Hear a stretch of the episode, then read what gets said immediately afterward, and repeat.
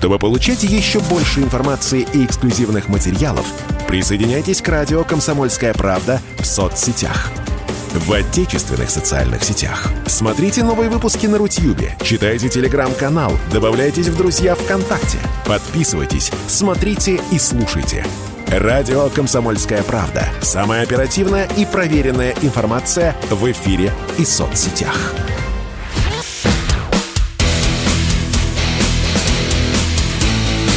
Программа с непримиримой позицией. Утренний Мордан. Всем здравствуйте! В эфире радио «Комсомольская правда». Я Сергей Мордан. Трансляцию мы начали, ну, везде, где только смогли организовать. Соответственно, это YouTube, новый YouTube-канал «Мордан Эфир». Подписывайтесь, а, подписывайтесь, кто еще этого не сделал. А Яндекс.Дзен, ВКонтакте, Телеграм работает для особо продвинутых. А, ну, а с Рутюбом пока что продолжаем ковыряться. Извините, соответственно. А, для того, чтобы было удобно перейти. Многие вчера жаловались и даже писали мне в личку, где же найти трансляцию ВКонтакте. Есть адапты этой славной старой э, российской э, социальной сети. Подсказываю. А в телеграм-канале Мардан каждое утро я выкладываю целый блок ссылок. Кликайте а, в любое место. Вот что вам по сердцу, туда переходите, там и смотрите. А если слушаете на радио, вы вообще идеальный тогда, так сказать, клиент 8 967 200 ровно 9702. Это WhatsApp, Telegram, Viber. Один номер для всех мессенджеров. Можете писать свои комментарии, вопросы по ходу эфира. Подсказывайте, может, мы что-то упускаем, может быть, мы что-то скрываем от вас.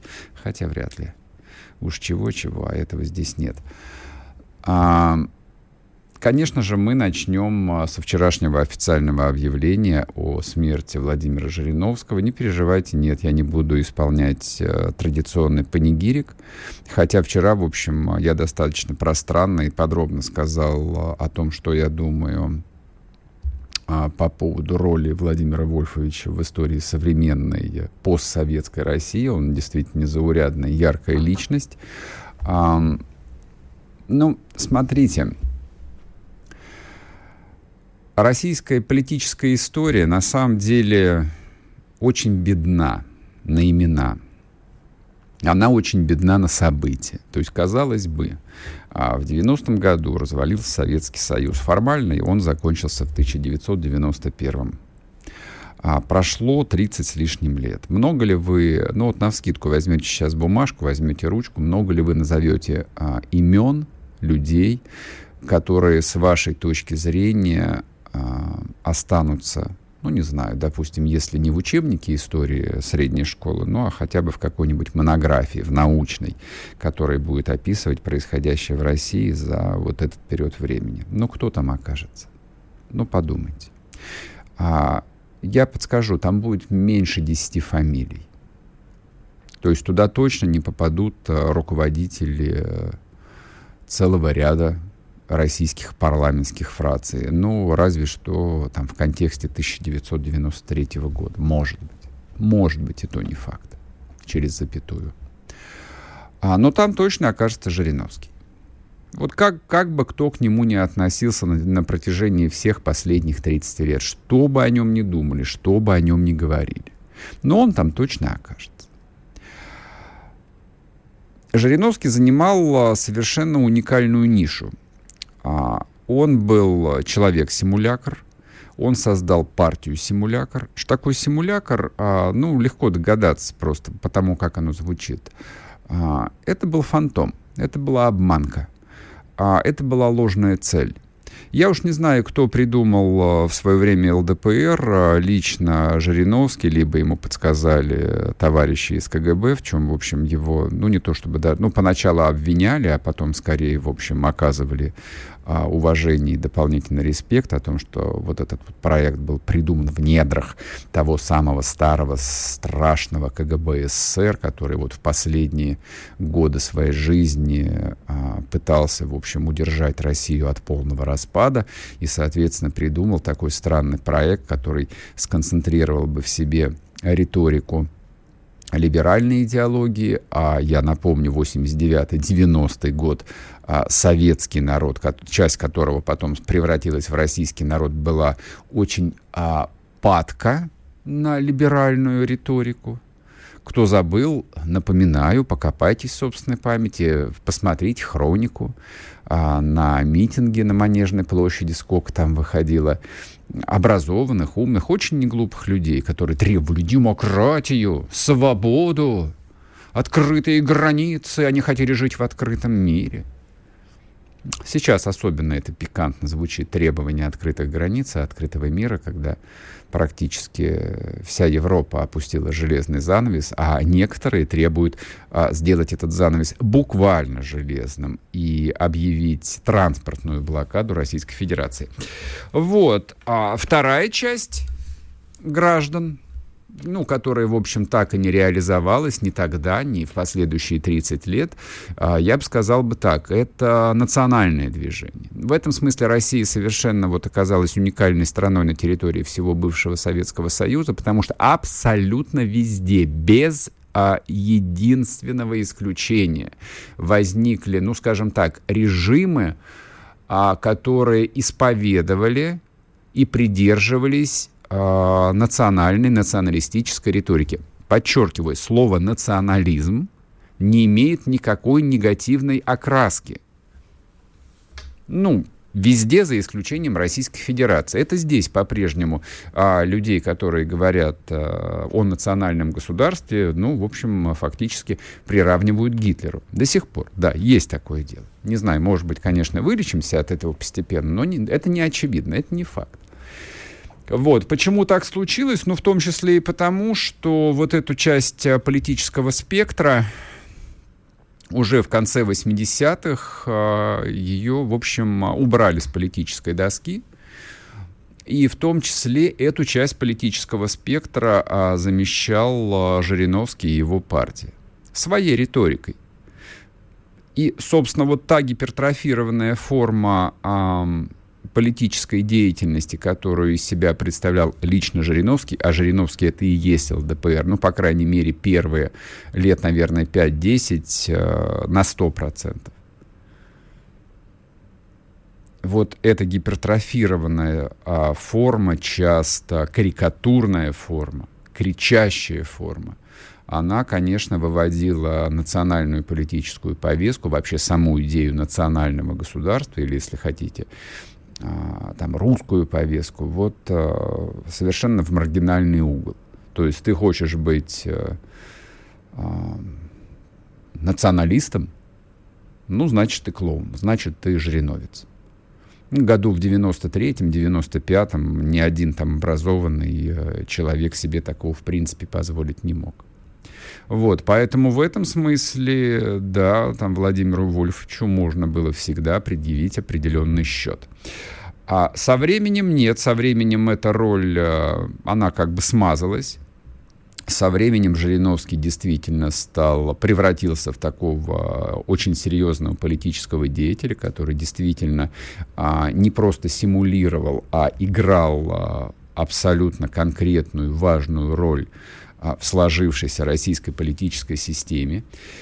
И тут, в общем, я не открою никакого ни секрета и не скажу ничего оригинального, если сформулирую так. ЛДПР а, к концу м, прошлого года, ну, в конце прошлого года вообще все изменилось, а, действительно представляла одну из очень важных опор а, российской политической системы. Просто проконстатируем, это факт, это данность это то, что не нуждается ни в каком обсуждении, ни в каких спорах. ЛДПР является одной из парламентских партий, причем это большая фракция. Это партия, которая традиционно на всех выборах честно а, получала довольно большой процент голосов, протестных голосов. Абсолютное большинство людей, которые всегда голосовали за ЛДПР, фактически они голосовали против, против вот этого всего – а вот против чего всего каждый, в общем, для себя а, формулировал а, так, как он видел. А для того, чтобы а, проиллюстрировать, как Владимир Вольфович использовал вот этот, вот это вот, я бы сказал бы, склонность такую врожденную русского народа к некой анархии. Ну, я не успел попросить э, коллег э, сделать нормальную запись. Я вам сейчас включу просто прямо в микрофоне, если позволите. Вот, вы услышите. Убирайтесь вон! Подлость, гадость, преступники! Ненавижу вас! Позор вам, Единой России, и всей вашей власти! Пропалили пропадом! Убирайтесь вон! Подлость, гадость, преступники! Ненавижу вас! Позор вам, Единой России! И всей... Ну, вот так вот. Вот. А кто-то скажет, что это, в общем, часть э, комедии. Нет, не совсем так. Жириновский прекрасно чувствовал своего избирателя. Он, э, в отличие от абсолютного большинства людей, которые а, ну, существовали в российской политике, а, работали в российской политике, зарабатывали в российской политике, а он чувствовал, чем народ дышит, чем народ болеет, точнее, что у народа болит. И на этом э, тонко играл, когда надо было. Искал поддержку в этом, когда надо было. А, поэтому как будет без него? Ну, как будет? Как без любого, без нас? Жизнь будет продолжаться в любом случае.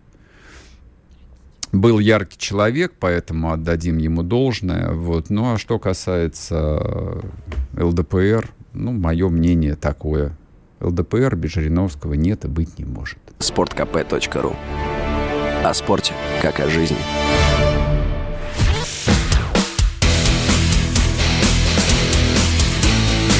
Программа с непримиримой позицией. Утренний Мордан. И снова здравствуйте, и снова в эфире Сергей Мордан, радио «Комсомольская правда». Я напоминаю, трансляция идет на новом YouTube-канале «Мордан Эфир». Подписывайтесь, кто не подписался. Соответственно, есть Телеграм, ВКонтакте, Яндекс.Дзен, а, все, что хотите. Так, а, соответственно, переходим а, к военным новостям, к происходящему на Украине. С нами на связи Александр Кот, специальный корреспондент «Комсомольской правды». Саш, привет тебе. Да, приветствую, Сергей. Где ты сейчас а, и рассказывай, что происходит. Ну, я нахожусь в Харьковской области, в Изюме, который теперь стал такой своеобразной штаб-квартирой российских войск на этом направлении. Когда-то здесь располагался, штаб антитеррористической операции вооруженных сил Украины в Донбассе. Сейчас здесь э, находятся российские военные. А город полностью под их контролем, под контролем господствующие высоты вокруг города, в том числе и а, высота Кременец, э, которая прославилась прославилась еще в Великую Отечественную войну. Там находится мемориал э, погибшим во, во время штурма этой горы. Но вот э, в эту кампанию э, большими силами штурмовать ее не пришлось. Я вот сравнивал э, взятие этой высоты, а без ее взятия невозможно было полностью контролировать Изюм. Я сравнивал ее с э, донбасской Саур-могилой, в которую просто зубами вгрызались ополченцы, вызывали несколько раз огонь на себя, чтобы удержать ее и э, отбить э, штурмующие силы противника. Здесь я насчитал не более десятка воронок от снарядов, и украинцы от нее откатились, откатились дальше. Такое ощущение, что они стараются не ввязываться в сильные бои по мере продвижения российских войск в сторону э, Славянска, они отходят на э, заранее подготовленные позиции. То есть нет такого, что украинцы откатываются куда-то в никуда. Да? У них все подготовлено к отходу. Отходу, я бы даже не знаю, не назвал бы это отступлением, чтобы не не, не распространять шапкозакидательские отношения, а, а, настроения, они очень хорошо готовятся к э, встрече российских войск э, именно на славянском направлении. Постоянно, если они удерживают позиции, то они уже подготавливают следующие вторую линию обороны, отходят со второй линии обороны, подготавливают третью. Сейчас очень большие силы скапливаются в районе Краматорска, очень большие силы скапливаются в районе Константиновки, Дружковки. Это вот, э, если идти э, от Донецка на север к Славянску, это Дружковка, Константиновка. Если от нас, то это вот э, мы сейчас взяли Старую Каменку, дальше сейчас идет наступление на Тулиговку. То есть мы потихоньку-потихоньку идем к Славянску, но это, конечно, будут очень тяжелые бои. Тут невозможно можно ждать какой-то легкой победы, потому что, слушайте, ну мы, у нас там еще впереди Семеновка перед Славянском, а Семеновка это еще старое укрепление ополченцев, которые так и не смогла 8 лет назад вскрыть украинская армия. Поэтому впереди, конечно, тяжелые бои, и огрызается противник очень серьезно. Вот сегодня всю ночь Изюм крыли а, из реактивных систем залпового огня «Ураган». Где-то вот гуляет одна установка, которую а, никак не могут э, вычислить э, российские специалисты, охотятся за ней. Но вот продолжает она наносить удары кассетными боеприпасами а, по городу, носить достаточно активно, но продолжается расширение плацдарма, то есть это не просто у нас идет наступление по трассе, но и вдоль трасс, там по левому, по, по правому флангу начинаем расширять на плацдарме. Ну и параллельно, конечно, тут надо разворачивать э, гуманитарную операцию, потому что не хватает продуктов, не хватает медикаментов. Российские военные своими силами здесь делают, что могут. Вот буквально вчера на наших глазах совершенно спонтанно а, были вывезены две семьи, один мужчина, а, у него из-за, из-за нехватки лекарств пошло обострение диабета, возникла угроза гангрены ног, э, он уже не может ботинки надеть, mm-hmm. обмотаны тряпками были э, ноги. Вот вместе с женой их э, вчера из очень неспокойного района обстреливаемого вывезли еще одного сердечника с женой вывезли. Они прям радостные, говорят, нам бы скорее только в Россию. У нас сын в Крыму, у нас родственники в Рязани, только в Россию, только в Россию. Вот. Но, конечно, этой помощи надо больше, и ну, нужно какие-то централизованные все-таки органы создавать, потому что а, люди хотят выехать, но не знают, как это сделать, особенно те, у кого нет а, своего транспорта. Там единичные акции российские военные, конечно, проводят, насколько хватает собственных сил. Им вообще воевать надо, а не гуманитарными операциями заниматься. Но, тем не менее, они тут довозят до вертолетной площадки, сажают на борт и в сторону Белгородской области людей увозят, в том числе и раненых мирных граждан, если тяжелые, если они нуждаются в специализированной медицинской помощи, их тоже российские военные военные сажают на борта, и они улетают а, с риском, между прочим, для жизни, потому что район перенасыщен просто переносными э, зенитно-ракетными комплексами «Стингер». Здесь вертолеты летают так низко, что э, линии электропередач не просто перепрыгивают. Это, и вот эта работа, она идет ежедневно, круглосуточно, 24 на 7. Сергей. Саша, скажи, пожалуйста, а вот у меня два вопроса. Ты сказал, что гора Кременец, но я где-то читал в других источниках, является такой э, ключевой высотой над очень большим а, районом, то есть позволяет держать под наблюдением а, вот глубину там, а, ну, не встречалась, я не знаю, может, ты меня опровергнешь, там до нескольких десятков километров. А, и второй вопрос, а если разведывательные дроны, почему там не удается эту систему ураган-то обнаружить, что она стреляет по Изюму? Не, разведывательные дроны есть, все есть. Э, район очень сильно насыщен лесными массивами. Ах, вот и оно что, понятно. Пользуется, и этим пользуются. Действительно, с горы Кременец открывается прекрасный вид mm-hmm. на десятки километров вокруг, а когда ясная а, погода и и, и в сторону Изюма, и видно, как mm-hmm. отсюда наводили артиллерию на российские колонны. Ну, тут просто как, как в тире можно было рас, расстреливать. И в сторону а, Славянска из, из Кременца, из соседней высоты, она чуть пониже, тоже а, открывается прекрасный вид в сторону Славянска, но очень много лесного массива уже... А он уже зеленый, а, соответственно, насколько я понимаю. Ну, еще не совсем зеленый, но уже наступает, начинает высыпать зеленка. Mm-hmm. И, конечно, из вот этого лесного массива выезжают, э, какие-то установки э, отстреливаются, заезжают. И я повторюсь, у них все подготовлено. То есть нет такого, что мы, э, когда начали военную операцию, застали противника врасплох. Ничего подобного. Он к этой войне готовился. Его к этой войне готовили 8 лет. Как вот азербайджанцы готовились к своему Карабаху, mm-hmm. да, 30 лет, так и украинцы готовились защищаться. То есть они их уверяли, их западные значит, кураторы, что рано или поздно Россия Э, пойдет на них э, силой. И это случилось, и они к этому готовы. Тут э, нельзя как бы недооценивать. Противник очень серьезно, очень серьезно сопротивляется.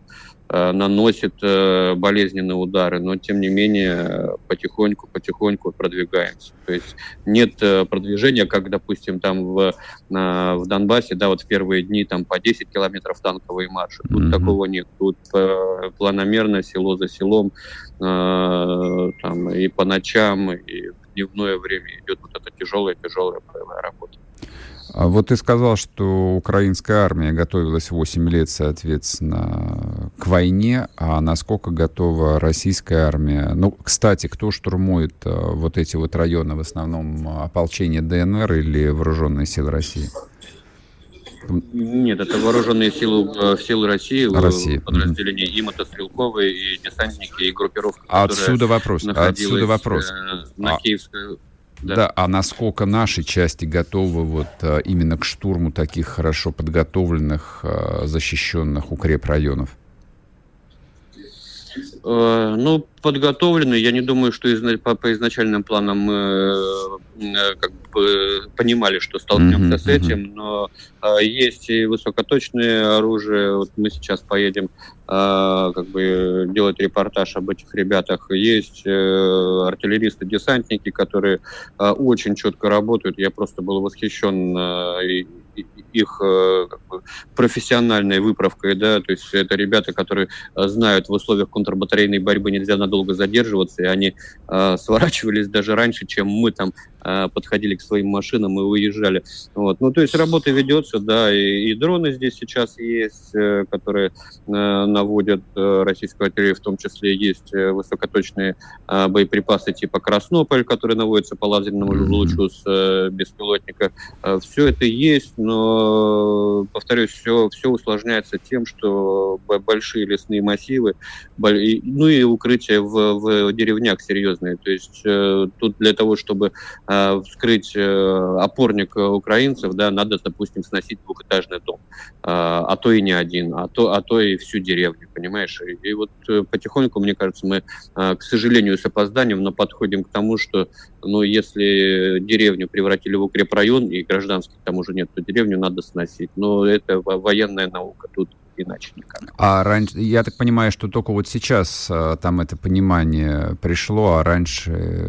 Ну, не только сейчас, может, чуть раньше. Ну, какое-то вот время назад, я имею в виду. С тем, с тем, как мы работали на, на киевском направлении, там, mm-hmm. конечно, старались работать более ювелирно, жалеть э, гражданский сектор и так далее, и так далее. Mm-hmm. Но мы, мы подошли к той точке, когда как бы в этой войне решается не судьба там денацификации, демилитаризации Украины, Украины, все, мы уже перешли эту черту, мы, сейчас решается будущее Российской Федерации на этой войне. И если, если мы как бы не а, победим, то не будет уже никакой России. Будет Гага, будет э, страшный позор и так далее, и так далее. А победители не судят, поэтому у нас другого вы, выхода, кроме как побеждать, просто нет. Хорошо сказал, спасибо тебе большое. Александр Кот, специальный корреспондент «Комсомольской правды». Я знаю, что ты выезжаешь сейчас уже на объекты, то, что называется. Да, в общем, да, желаю желаем, да, желаем тебе удачи, всем нашим а, привет, и, в общем, мы держим за них кулаки, мы с ними. Чтобы получать еще больше информации и эксклюзивных материалов, присоединяйтесь к радио «Комсомольская правда» в соцсетях – в отечественных социальных сетях. Смотрите новые выпуски на Рутьюбе, читайте телеграм-канал, добавляйтесь в друзья ВКонтакте, подписывайтесь, смотрите и слушайте. Радио «Комсомольская правда». Самая оперативная и проверенная информация в эфире и соцсетях.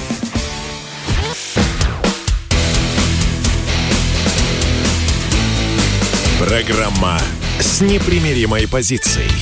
Утренний Мордан. И снова здравствуйте, и снова в эфире Сергей Мордан на радио «Комсомольская правда». Идут трансляции, где они только не идут. Они идут на YouTube-канале Мордан Эфир, они идут ВКонтакте, а в паблике, соответственно, радио «Комсомольская правда» они идут э, в Телеграм-канале Мордан. Для этого придется подписаться. Они идут на Яндекс.Дзене. Это тоже паблик радио «Комсомольская правда». Вы можете смотреть вот везде, что вам больше по сердцу, что вам э, привычнее, все, что хотите. А продолжим а, говорить э, о военной операции, об украинской военной кампании. Естественно, там а, ничего не прекращается на день. А что важно?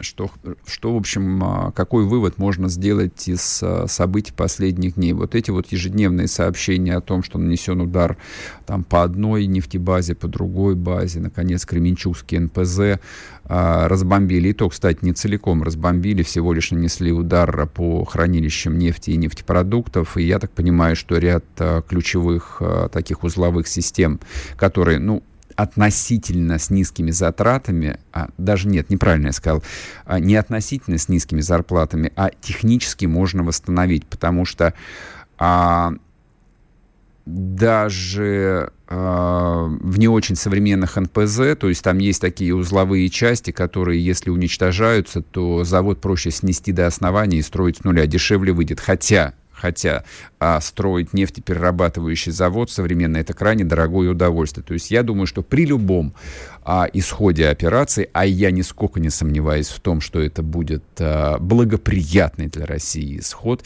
я ни на секунду не сомневаюсь, что все закончится победой России. А, Кременчугу не нужен, собственно, нефтеперерабатывающий завод. А нефтеперерабатывающих заводов достаточно в России.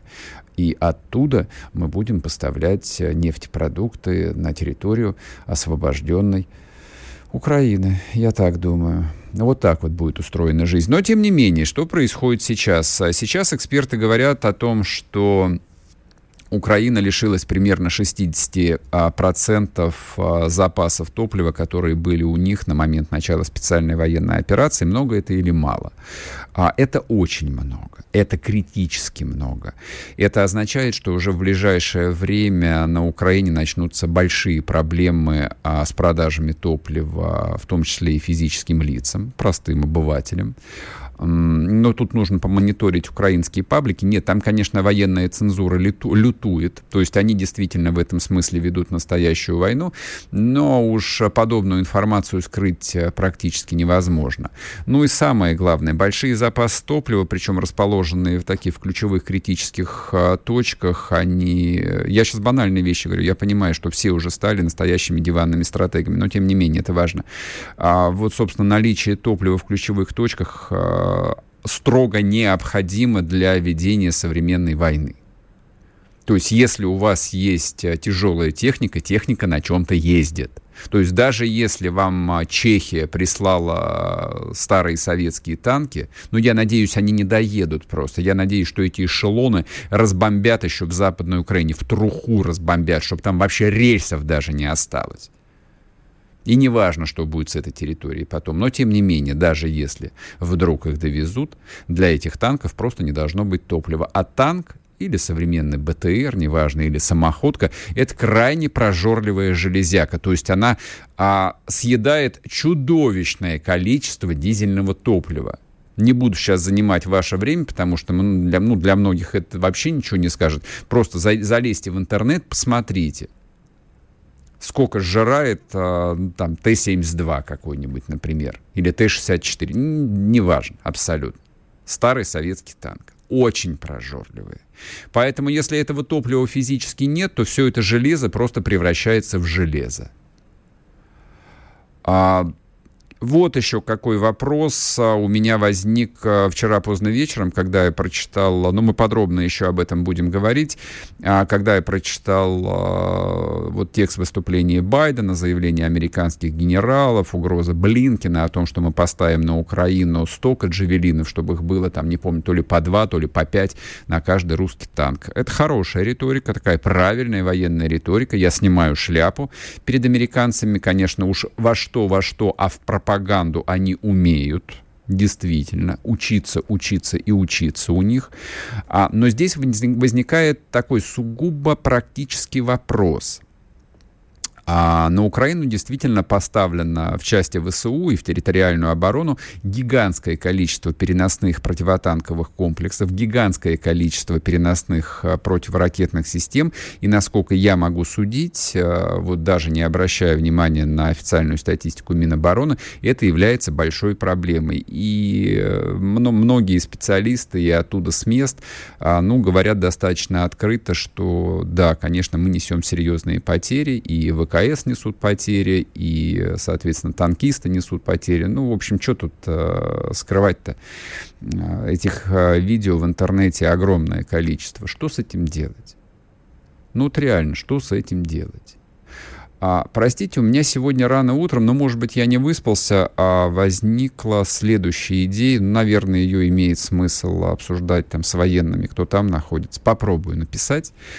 А, ну вот появляются сюжеты, где в плен, а, значит, сдаются какие-то украинские морпихи, а, еще там какие-то пассажиры с желто-синими шевронами. А, ну, по-прежнему мы показываем увлекательные сюжеты в духе еще поздней советской пропаганды, как, их, как о них заботятся, какие мы человечные, какие мы гуманные, что, конечно же, вот по сравнению с теми зверствами, которые а, украинская армия творит над нашими а, захваченными в плен солдатами. Мы не такие, мы хорошие, мы добрые. У меня вопрос возник. А может быть, по-другому надо?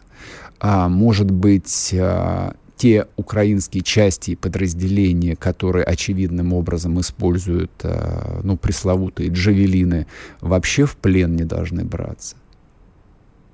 Вот, и они, в принципе, должны бы, по идее, знать. Ну, например, ну, представьте себе сюжет. Ну, вот э, обнаружено отстрелянные джавелины в расположении, не знаю, какого-нибудь батальона 151 или какой-нибудь роты ВСУшной. И это, собственно, как бы должно быть маркером, что вот эти люди в плен вообще попадать не должны. И украинцы даже должны знать, что если тебя берут а, с противотанковой системой, неважно, американской или английской, то ты труп. Может быть так. А про Стингера я даже не говорю. Не, я сейчас рассуждаю, конечно, как э, такой смешной э, интернетовский любитель. Понятно, что там люди на войне, они без моих размышлений э, действуют, в общем, в своей военной логике. Но что меня смущает немножко, правда, вот э, все последние дни, ну, некоторый переизбыток вот этих вот э, сладких, э, слащавых, э, неуместных речей. Я сейчас даже не про мирные переговоры, об этом, в общем, мы подробно и вчера, и позавчера говорили, и сегодня еще поговорим, конечно же. А вот про те информационные приемы, которые массово используются российскими медиа. Ну, прежде всего, либо государственными, либо контролируемыми государством, либо управляемыми государством. Здесь речь идет и о, там, о большой линейке там, и телеграм-каналов, и YouTube-каналов. Чего ж тут скрывать-то? Вот э, не кажется ли вам, дорогие мои, что некоторый переизбыток э, гуманизма даже в риторике, в риторике, в риторике все понимают, что на войне там другая жизнь. Ну, несколько неуместно. То есть после всего того, что мы увидели, как добивают русских солдат, достреливают, перерезают им глотки. И, в общем, да, это не фейки, это правда. И кастрируют попада, попавших в плен. Я об этом вчера слышал от э, нескольких людей, э, которым я склонен доверять, чьей информации я склонен доверять. То есть там творятся невообразимые жестокости. С той стороны творятся невообразимые жестокости, то, что мы себе даже представить не могли, и не нужно здесь пытаться искать никаких объяснений. То есть, с моей точки зрения, любой человек, который пытается вслух рассуждать о том, почему, украинцев довели вот до этого состояния, это мерзавец ублюдок, он враг. Любой человек, который пытается прямо или косвенно оправдывать действия украинской армии. Это враг. Просто вот даже не можете не сомневаться, кто перед вами. Вот, и после всего вот этого, мне кажется, публикация, бесконечные публикации сюжетов о том, как себя хорошо чувствуют украинские военнопленные, мне кажется, ну так, выглядит довольно странно. Нет, я никоим образом не призываю никаким жестокостям, господи помилуй, нет. Но просто, как мне кажется, украинские военнопленные точно должны знать, что в плену, конечно, их будут кормить, но они ближайшие 10 лет будут работать на стройках по восстановлению всего того, что они разрушили. Как немцы. Как немцы работали здесь до 1952 года. Вот то же самое должно быть с бывшими солдатами вооруженных сил Украины. Вот такая у них судьба должна быть. А желательно работать даже не на Украине, а где-нибудь там, далеко в Заполярье, где климат хороший, от него кожа на лице разглаживается. Вот так вот. Это то, что я думаю. Чтобы получать еще больше информации и эксклюзивных материалов, присоединяйтесь к радио «Комсомольская правда» в соцсетях в отечественных социальных сетях. Смотрите новые выпуски на Рутьюбе, читайте телеграм-канал, добавляйтесь в друзья ВКонтакте, подписывайтесь, смотрите и слушайте. Радио «Комсомольская правда». Самая оперативная и проверенная информация в эфире и соцсетях.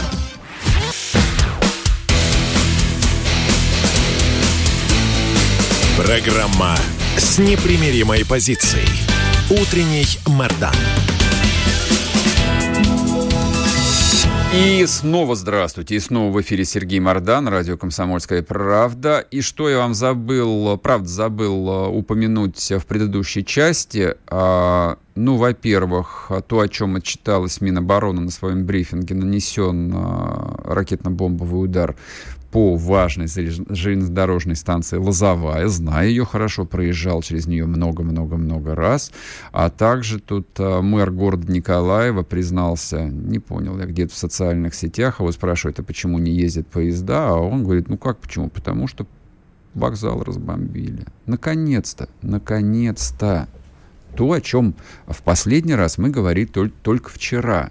Только вчера. Након... Маховик войны раскручивается постепенно, тяжело, но абсолютно по одному сценарию. Ничего не меняется там на протяжении десятков лет, ничего не меняется от географической точки к географической точке.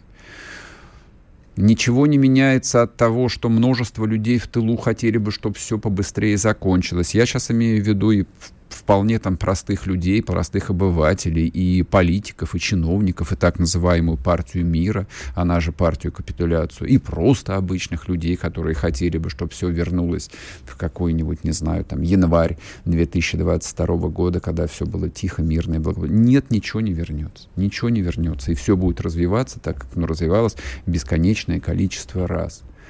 И жестокость обоюдная, конечно же, будет расти.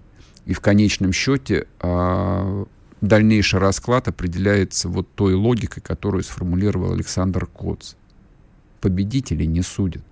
Учебники истории пишут победители, а не проигравшие. Так, учебники. Вот тот большой раздел под названием «Великая Отечественная война» или «Вторая мировая война», кто как угодно называет. Вот этот раздел написан не немцами, он написан русскими и американцами. Ну, там еще где-то, в общем, бессмысленные англичане, но это так. Вот кто пишет историю войны. И здесь эта история войны должна быть написана а, русскими учеными, русскими авторами. Сейчас эта история пишется русскими солдатами. И, соответственно, для того, чтобы русские солдаты могли победить, а никакого другого сценария для нас просто не должно быть. Мы вообще ни о чем другом не должны разговаривать. С моей точки зрения, ни один человек, который идентифицирует себя как русский человек или как россиянин, как патриот, чем бы он ни занимался, политикой, бизнесом или работал там, в магазине, он не может а, вот в другой парадигме сейчас рассуждать. То есть если он допускает другой сценарий, ну, тогда нужно докрутить э, ручку до конца и представить, чем все это закончится. Представить, чем закончится. Сейчас по телеграмму ходит такой э, мимас э, интернетский, там, по-моему, четыре карты, возможный сценарий завершения войны. А вот победа Украины, она, знаете, как рисуется? А, там контур проходит по границам ДНР, ЛДНР, а, по состоянию на 24 февраля, то есть Россия отбрасывается отовсюду, вот это рассматривается как победа. То есть просто заключение мирного договора вот в этой конфигурации рассматривается как победа. Нет, совершенно там никто всерьез не размышляет о том, что Крым вернется на Украину или что-то еще. Нет, фантазеров нет. Но вот подобная модель возвращения к э, ситуации 20 4 февраля рассматривается как военная победа Украины и как военное поражение России. Поэтому, с моей точки зрения, конфигурация а, мирных переговоров может быть исключительно в таком традиционном книжном виде. Железнодорожный вагон, допустим, который стоит, ну, не знаю, стоит на какой-нибудь станции, ну, если хотите, в Конотопе поезд Москва-Киев проходит через Конотоп. И вот в этом вагоне, а в РЖД много таких специальных люксовых вагонов, э, на которых ездят начальники дорог, руководство компаний, в Бархате такие очень нарядные, красивые. И вот в таком вагоне, допустим, подписывается акт о капитуляции украинской армии. Вот, и там несколько пунктов. Сдача оружия, там части выходят с белыми флагами, выдаются там, политруки всякие, пофамильный список людей, то есть пофамильный список участников э, нацбатов, которые являются частью нацгвардии, пофамильный список людей, которые участвовали в пытках русских солдат, пленных. Пофамильно все должны быть. Вот, вот такие условия могут быть. А дальше, да, военно-гражданские администрации, работа спецслужб, аресты украинских активистов. Не, не для того, чтобы их э, перевоспитывать и вести с ними воспитательную работу, объясняя им про то, что русские украинцы один народ. Нет, с ними вообще об этом не нужно говорить. Никакой воспитательной работы. Воспитательная работа должна быть э, только с теми, кого можно воспитать, кого можно переучить. С детьми, с подростками, там, с людьми относительно молодыми, да, чтобы они смотрели российские телевизионные каналы, которые там тоже, наверное, во что-нибудь новое превратятся со временем. То есть как наступят же времена, когда из российского телевидения исчезнут а, всякие персонажи типа Урганта, Ксении Собчак, и прочих фрик-шоу. Вот, и это что-то, в общем, будет более, более-менее похоже на национальное телевидение. Такое тоже от, случится однажды, я, по крайней мере, в это время, в это верю. Вот. Вот в такой конфигурации я, конечно, безусловно, за мир безусловно, за мир. А пример того, как мир э, устанавливается, тяжело, кроваво, трудно. Пожалуйста, город Мариуполь. А, это сообщение вчерашнего вечера. Я в телеграм-канале, ну, сначала зарепостил э, ночное сообщение Игоря Ивановича Стрелкова. Можете его прочесть в оригинале, либо я для вас его прочитаю. Давайте вслух, оно достаточно короткое.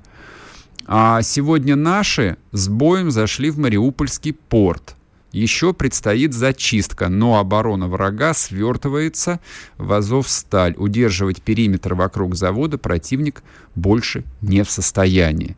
То, о чем мы вот говорим уже очень давно, говорим каждый день, но вот мне кажется сейчас а Стрелков точно не тот человек, который э, занимается психотерапией. А, но вот, видимо, развязка, финал близок и группировка рассечена, и, соответственно, загоняют этих упырей э, на территории Азовстали. А что будет происходить на, на Азовстале, а, ну, можете тоже посмотреть. Туда подтянули тюльпаны. Это такие очень тяжелые минометные системы, а фактически э, там мина весом с авиабомбу 150 килограмм. И бьет она очень прицельно. И вот, собственно, из этих систем, а, наверное, будут э, остатки украинской армии, которые не хотят сдаваться, и не надо, и пусть не сдаются, не надо. Чем их больше там останется, тем лучше. Вот будут их, э, в общем, подравнивать подравнивать тем, что осталось от завода «Азовсталь». А тем временем а, назначен глава Мариупольской администрации – очень правильный человек, Константин а, Иващенко. Дело даже не в том, что он а, был депутатом от партии оппозиционной платформы, ОПЗЖ то, что называется, Медведчуковская. Ну, а, собственно, а куда еще могли податься там нормальные люди на Украине? Ну, к сожалению, только в Медведчуковскую партию. Ничего другого там не осталось. Но человек, который знает, как жизнь устроена, много лет возглавлял завод «Азовмаш», ну и, собственно, вот вам пример нормальной администрации. Хорошо это? Это, безусловно, хорошо. Я надеюсь, что вот ближайшие дни, когда закончится освобождение Мариуполя от этой э, нацистско-украинской нечисти, да, там начнет восстанавливаться человеческая правильная жизнь. Вот. Я надеюсь, там максимально быстро люди получат русские паспорта. Я надеюсь, там максимально быстро появится со временем и российский флаг, потому что я надеюсь, что вся эта бесконечная кровавая канитель под названием «Непризнанные республики» закончится, наконец, не просто признанием, которое произошло накануне операции, а закончится очередным референдумом. Но если уж так, если уж так надо сделать, ну хорошо, давайте сделайте еще один референдум, хотя он вообще-то проходил уже 2014 году. И эти места, эти земли, они отойдут под российский флаг. И люди, наконец, заживут в мире. Потому что главное, что дает Россия, главное, что дает вот эта вот форма существования в рамках российского государства, оно дает безопасность, оно дает мир. Мир. А Украина дает только войну и только ненависть. И вот эта война, и вот эта вот ненависть и должна быть стерта с лица земли. Я так думаю. Я так думаю. Собственно, и сколько уже, 40 с лишним дней, я в этом мнении только укрепляюсь. Сейчас будет короткий перерыв на новости, потом продолжим. Пока можете подписаться на телеграм-канал Мардан, YouTube канал Мардан Эфир. Это наш новый запасной э, канал вместо Мардан Лайв. Тот, видимо, в общем, канет в лету, поэтому подписывайтесь, если вам интересно, если вам это важно. И я призываю всех, э, отправляйте ссылки на трансляции всем своим друзьям, знакомым. Нас должно быть много.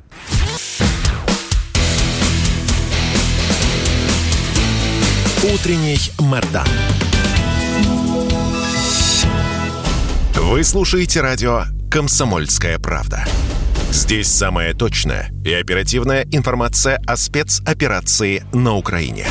Репортажи наших журналистов из зоны боевых действий. Много населенных пунктов брали вообще без боя, потому что ВСУ или националистические батальоны оставляли и бежали. В самом Донецке, по сообщению жителей, по нашим личным ощущениям, ночь прошла относительно тихо. Мне командир сказал, что у них там просто интенсивная перестрелка идет с обеих сторон. Заявление официальных лиц. Поэтому рассказывать, что Россия не вела переговоры или отказывалась, ну, это вранье. А 8 лет что мы делали? Ждали, терпели, просили, показывали, демонстрировали материалы. Комментарии экспертов. Ошибки совершила киевская власть, потому что на ее территории происходил конфликт. Срочные новости о ситуации вокруг Украины слушайте 24 часа в сутки на радио «Комсомольская правда». Никаких фейков, только проверенная информация.